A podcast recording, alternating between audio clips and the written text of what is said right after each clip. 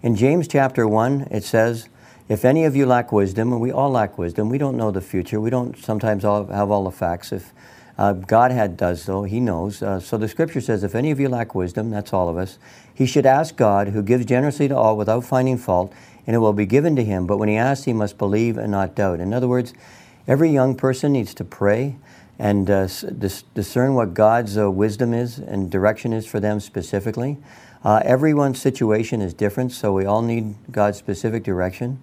Uh, remember, only God knows the future, Isaiah 46:10, and only God is in control, Psalms 103:19.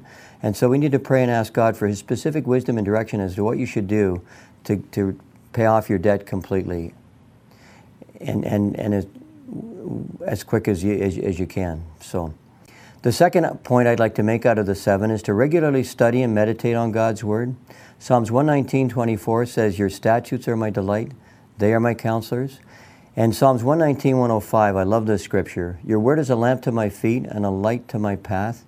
As you prayerfully study God's word on finances, God, through His Spirit uh, and His word, can highlight scriptures that can give you specific direction.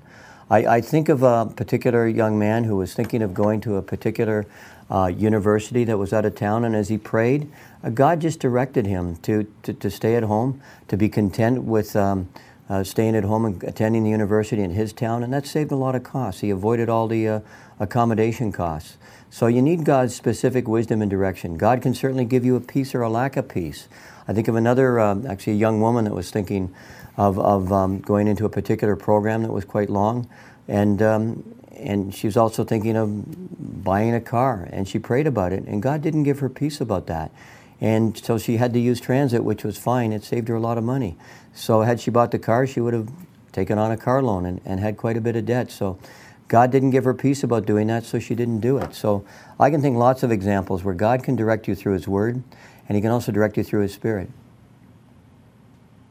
I can say this when a young person uh, or couple encounter financial difficulties, generally, I'd say 98% of the time, and I've seen thousands of cases in the last 40 years, 98% of the time it's because they violated biblical financial principles. Often unknowingly, they, they know about tithing. Remember, tithing and giving represents 3% of the 2,300 scriptures in the Bible that apply to finances. The other 97% apply to other areas of finances. That's where most people have limited or no knowledge. Can you think of any of the, uh, the biblical principles that a young person might typically uh, violate in the area of finances? Can you think of any? Uh, think about that for a minute. Here's what I had having no savings for an unexpected expenditure. In Proverbs 21:20 it says in the house of the wise there is a storage of choice food and oil but a foolish man devours all he has. At that time most people were farmers. So the modern day application of this, so what farmers did, they would store their, their to have their savings in commodities, choice food and oil. Today, you can have your savings in a, in a savings account at a bank. So um, the biblical principle is to have some savings. Most people have no savings. They spend all their regular income, and uh, when an unexpected expenditure comes along, or even an expected one, they're forced into debt. So the, having no savings is violating a biblical principle. God wants us to have some savings. It's biblical. Another biblical principle that's violated often by young people is taking on too much debt, which God warns of, or buying things that they do not need because of covetousness. In Exodus chapter 18, God warns, one of his commandments is, is that you shall not covet your neighbor's ox, his donkey, or anything that belongs to your neighbor. And so often young people are buying things they really don't need because they're coveting what a friend has, or just a lack of contentment. In Luke chapter 3, John the Baptist said, be content with your pay. And we need to learn to be content with whatever God has provided. Another one is giving God the leftovers instead of the first fruits. Um, even young people uh, can give to God's work if they make it a priority. But so many um, don't, uh, taking the position, well, I don't have that much income. But you know, God doesn't look at the amount of income you have or the amount that you can give to the Lord's work. He looks at the heart. Remember the parable of the widow in Luke chapter 21? All these people that were quite well off were filing by and putting large amounts into um, the offering plate. This widow came along and she put in two copper coins, which means two mites, which was like two pennies. It was immaterial in terms of monetary value, but Jesus said she put in more than all the rest because they gave out of their plenty and she put in all she had to live on. She, put, she gave, gave sacrificially, and young people can give sacrificially to the Lord's work as well. Another point is not having a budget. This is a really common one. Most people in this country, most people in the world, do not have a budget. And uh, God admonishes us to plan ahead in the parable of the tower. Luke uh, uh, chapter 14, Christ said, if you don't plan ahead, basically, I'm paraphrasing here, you're foolish. And uh, so most people, you need a budget. And for young people, basically work during the, um, the summer months full time and develop a budget on what it's going to cost you in the next uh, school term and also work diligently part time during the school year so that you can have enough money and you don't have to go into all kinds of debt. I've seen cases where, where people, um, students uh, don't plan ahead and they actually cannot finish uh, university or college because they run up so much debt they can't take on anymore and, uh, and they can't finish it. And that's, that's just not good. I can tell you this most employers want to see that you've completed degrees. And if you haven't completed a degree, if you've only done half of it, it doesn't look good on a resume and it, it could hurt your job opportunities, no question about that. The third thing is evaluate your present financial position. Um, what are your assets? What's your liabilities? Now, normally for young people, the assets aren't much, but sometimes they have some things they can sell on Kijiji or whatever and generate some, some money. What are your liabilities? Face your financial facts what is your current income and what are your expenses? Um, in Proverbs 27 23, it says, Be sure you know the condition of your flocks, give careful attention to your herds. At that time, most people were farmers, so the modern day application of this is to know where you're at financially.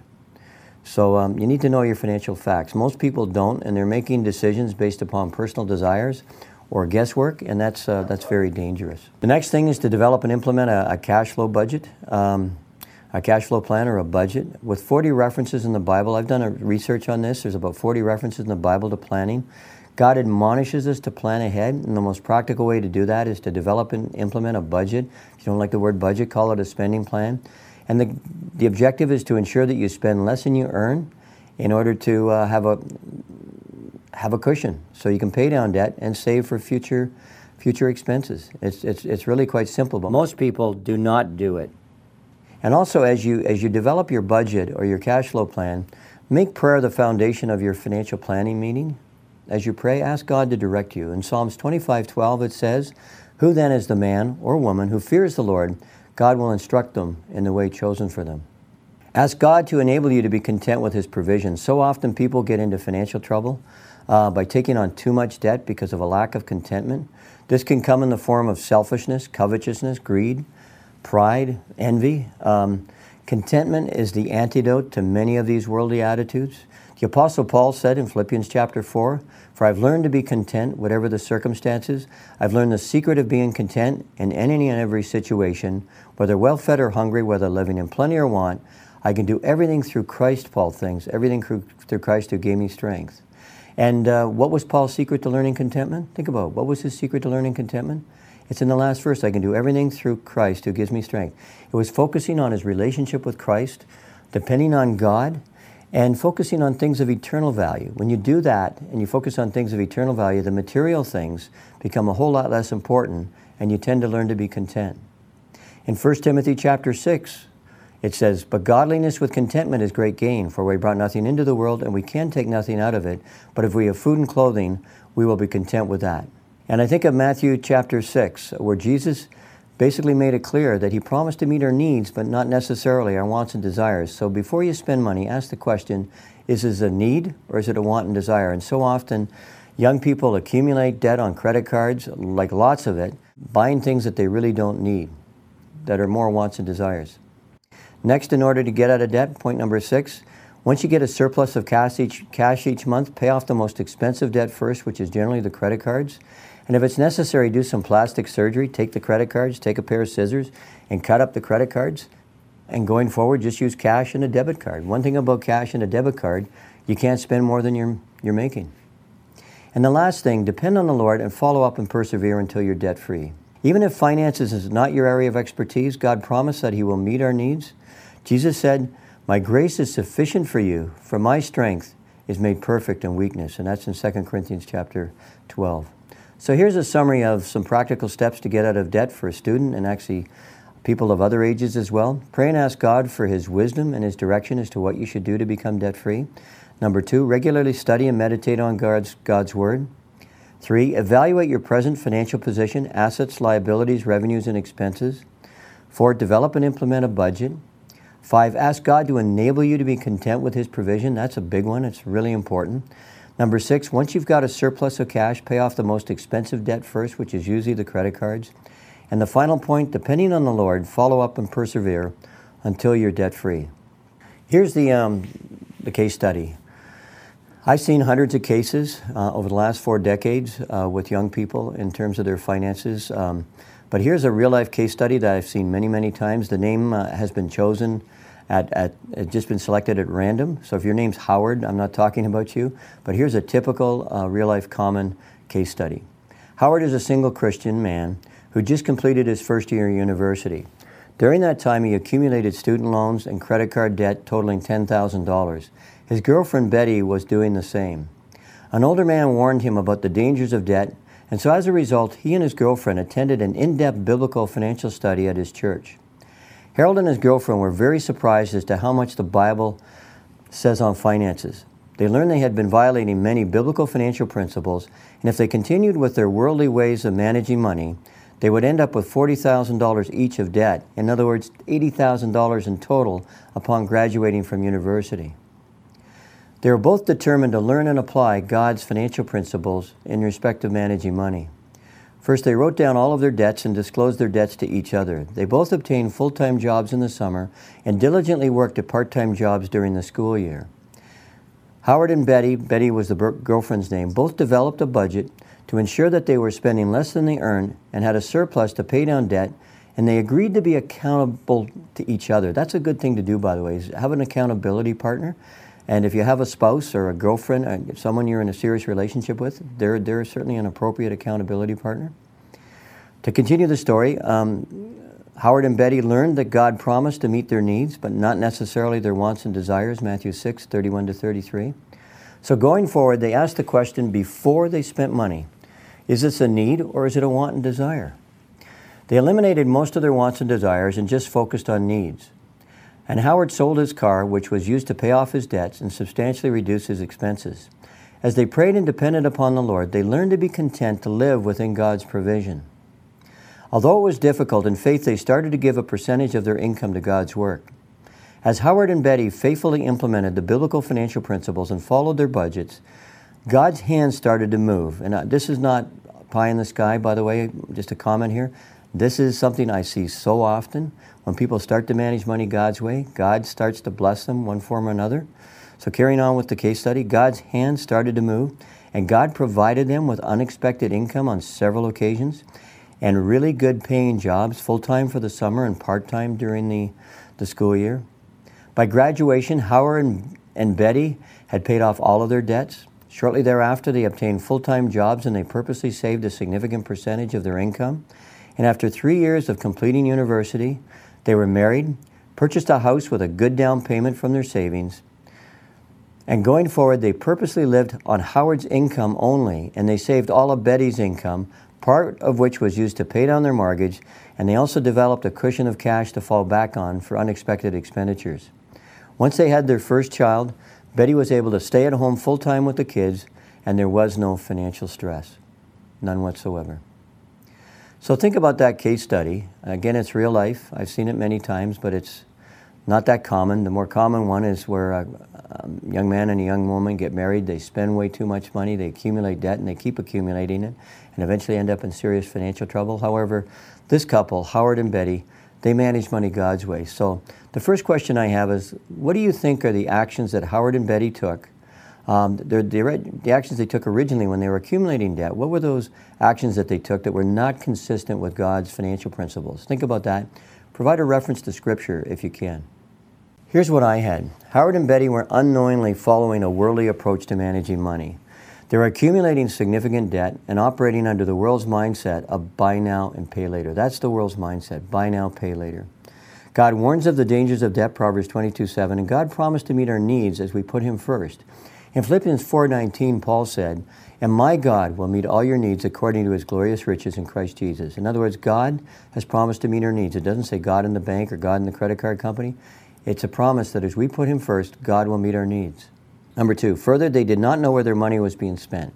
Proverbs 27 23 tells us, Be sure that you know the condition of your flocks, give careful attention to your herds. So you need to know where your money's.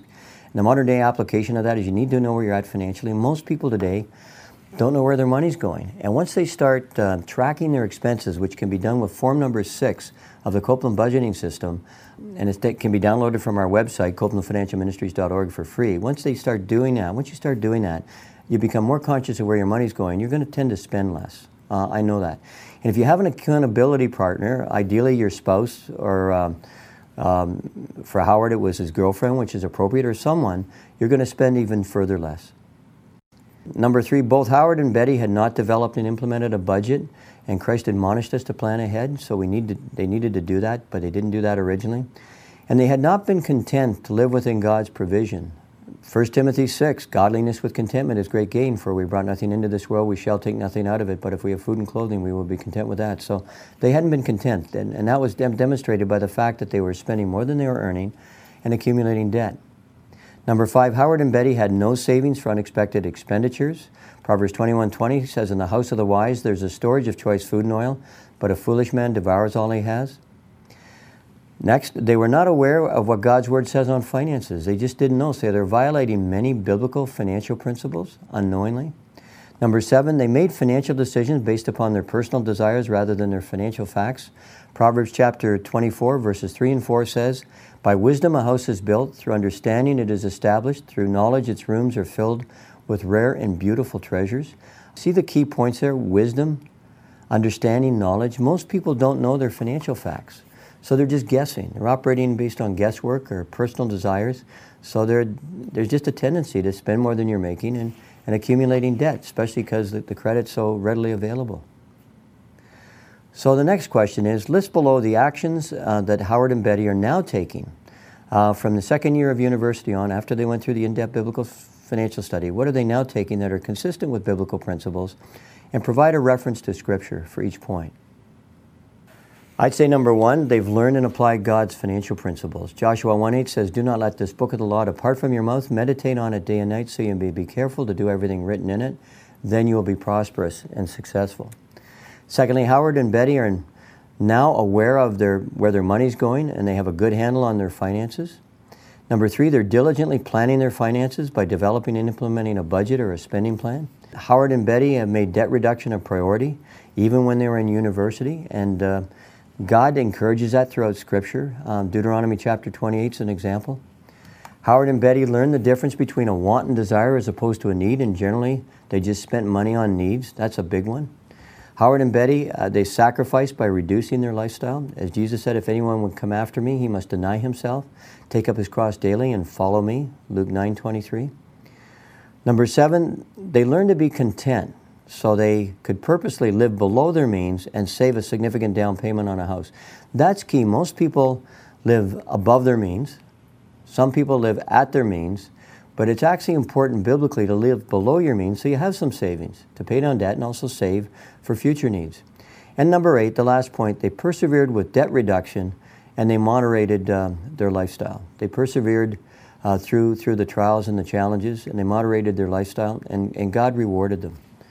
So here's an example of the before and after uh, schedule of expenses for Howard while he was at university and uh, in the slides that follow. And one of the assumptions I made here is that Howard lives on campus uh, for eight months of the year and he lives at home with his parents for the other four months. So he doesn't have to pay room and board during the four months, but he does uh, during the year at, at uh, school, the eight months.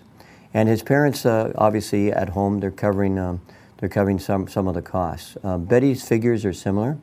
So here's uh, some of the numbers, and these are just sample numbers. Your figures may not be the same, but I just want to give you an idea of what a budget could look like um, and the expenditures could look like for a, a, a young person in, in, in, college. And this, this can vary, like I say.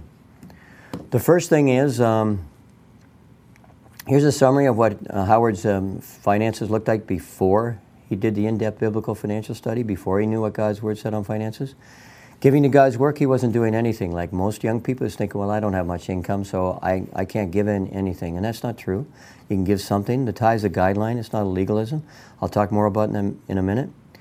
Room rental for eight months of the year, he's paying about $300 a month or $2,400 a year. These, these figures are on an annual basis. He has cell phone and internet. Before he was paying about eight for eight months, $150 a month, $1,800 a year. Food, before he was having to pay for food at university, um, and he was paying about $1,600 a year. Tuition fees. The tuition fees uh, are basically fixed, and they're $8,000 per year with the uh, tuition fees. Books and supplies were $500 per year. Automobile, gas, uh, insurance, repairs and maintenance was about $5,000 a year. At this point, Howard did have a car. He did own a car, and it was costing him about $5,000 a year. Eating out and entertainment. This is one that's often much bigger than young people might think until they actually, actually look at their credit cards. And he was uh, spending about $3,500 a year. Miscellaneous expense, those are the other expenses, don't, don't fall into one of these categories, including new clothes. That was about $1,200 a year. And he was buying, like so many young people, a new smartphone or a laptop uh, more often than necessary and spending on average about $1,000 a year. So you can see his total expenditures was about $25,000 for his first year. Um, he, um, he was earning about $15,000 a year. That's between working full time in the summer and working full time and then some in the summer and working part time uh, during the school year. And you can see he had, a, he had a deficit by the end of the first year of $10,000. What happened? He learned God's way of managing money and he made some changes. One of the first things he did was he, in faith, he just started giving some money to God's work. $500 a year, it only works out to about 3% of his income. That's okay. The tithe is a guideline, it's not a legalism. We're no longer under the Mosaic law, we're under grace. And for a young person, uh, if they're not giving 10%, I, I, would never be legalistic on it, but I do encourage them to give something to show their faith and trust in the Lord. The room rental, uh, 2400 a year, um, stayed the same. The cell phone and the internet, they, they arranged them, made some arrangements there to reduce that cost to $600 a year. Food, um, he basically couldn't reduce that too much. Tuition fees, of course, were fixed. Books and school supplies were fixed. Now, here's where he started to save some money. The automobile, he sold his automobile, actually used it to pay down his debt from the first year of university, and uh, he took transit. Yes, it took more time, wasn't as convenient, and he spent about $1,000 a year, but that's a lot less than $5,000 a year that he was spending on his car. Eating out and entertainment, he cut that way down. Uh, if you look previously, that was $3,500 a year. He now cut that down to $200 a year. Uh, miscellaneous, including new clothes, that was previously about $1,200 a year. He reduced that to $200 a year. And in terms of the new smartphone and new laptop, he eliminated those expenses completely. So he cut his expenses from $25,000 down to $15,000 a year, and he continued to earn the same level of income, $15,000 a year, and you can see he's got a balanced budget. There's, there's no longer a deficit. And um, so he was able to make it and, and do that for the rest of his university. And because he sold his car, he was able to pay off all his debts. I've seen cases often where young people's income will actually go up quite a bit once they start managing money God's way. God will give them with a, give them an even better job. So um, you can see what's happened here. That uh, by implementing biblical principles, Howard is a whole lot better off. By the way, Betty's figures were very similar. I just wanted to demonstrate one. And, uh, and like I said, amazing. They, they made it a point of learning and applying God's principles, and they ended up finished uh, school with, with no debt. Here's some key scriptures I'd encourage you to uh, meditate on. 1 Timothy chapter 6, godliness with contentment is great gain, for we brought nothing into the world, we can take nothing out of it, but if we have food and clothing, we will be content with that. In other words, we all need to learn to be content with, with um, God providing for our basic needs. And of course, uh, Philippians 4.19, where Paul said, And my God will meet all your needs according to his glorious riches in Christ Jesus. And one final scripture, Matthew 6, 31 to 33, where Jesus said, So do not worry, saying, What shall we eat, or what shall we drink, or what shall we wear? Your heavenly Father knows that you need them, but seek first his kingdom and his righteousness, and all these things will be given to you as well. I'd like to uh, now close in prayer. Father, I pray that for everyone listening, that again through your word and your spirit, you would touch their hearts and just cause them to follow up and to learn more about what your word says on finances they can go to our website, uh, CopelandFinancialMinistries.org, which uh, has numerous resources, most of which are available for free. And I pray they would follow up somehow, either through our website or some other way, and learn what your word says on finances, implement the biblical principles, and manage the money that you've entrusted to them according to your principles and your specific will. In Jesus' name, amen. If you would like to learn more about God's Word on finances, be sure to check out the numerous resources available at CopelandFinancialMinistries.org. or follow us on Facebook, Instagram, or Twitter under Bible Finance. To learn more, follow us on Facebook, Instagram, or Twitter under Bible Finance. And be sure to check out the excellent resources available at CopelandFinancialMinistries.org. That includes audio and video financial moments, half hour shows, an interactive version of Financial Management God's Way, and sign up for Tom's Financial Moments or request biblically based financial coaching. Most resources are free. Again, the website is CopelandFinancialMinistries.org.